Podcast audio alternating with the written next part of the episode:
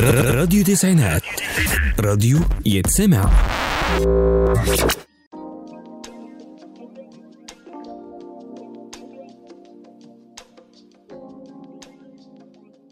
مستمعينا مستمعي راديو تسعينات معاكم مي مسعد وبرنامج اسأل مهندس ديكور.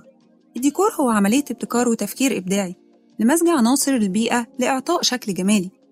التصميم الداخلي ال interior design هو الفن اللي من خلاله بنعالج الأماكن والمساحات باستخدام عناصر التصميم الجمالي اللي بدوره بيساعدنا إننا نكون مرتاحين في المكان ده سواء بخلق بيئة مناسبة للعمل أو بيئة مريحة نفسيا في بيوتنا عن طريق الألوان الجميلة والخامات المختلفة بتكاليف مناسبة لكل مكان. والتصميم الداخلي من زمان وليه تأثير كبير على الحضارة المصرية واليونانية والإسلامية. وأهم عناصر بتأثر في التصميم الداخلي هو اختيار الأساس والألوان والتجهيزات والإضاءة والزهور.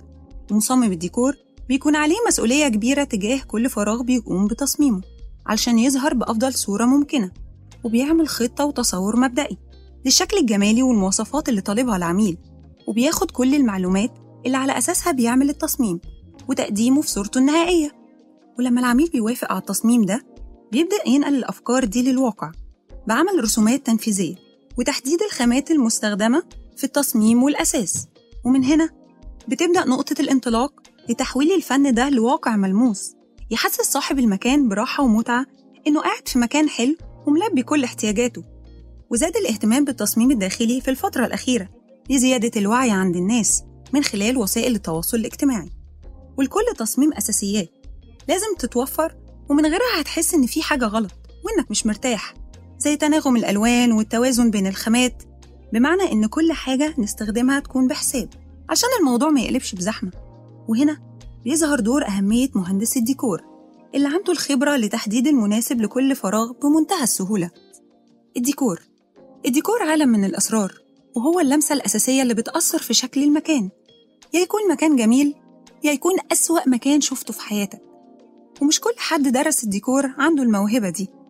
ومن هنا بيظهر أهمية الموهبة اللي بيزود قيمتها بالدراسة.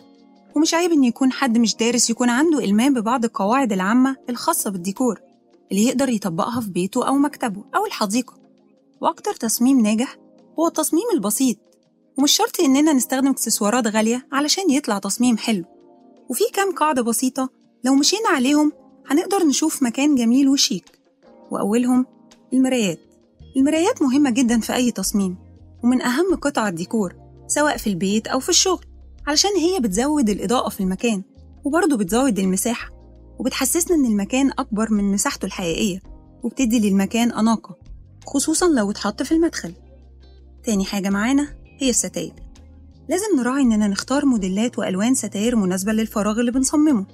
فمثلا ستاير أوض النوم مختلفة عن ستاير أوض الضيوف وأوض السفرة والصالون ولازم نركز على أقمشة.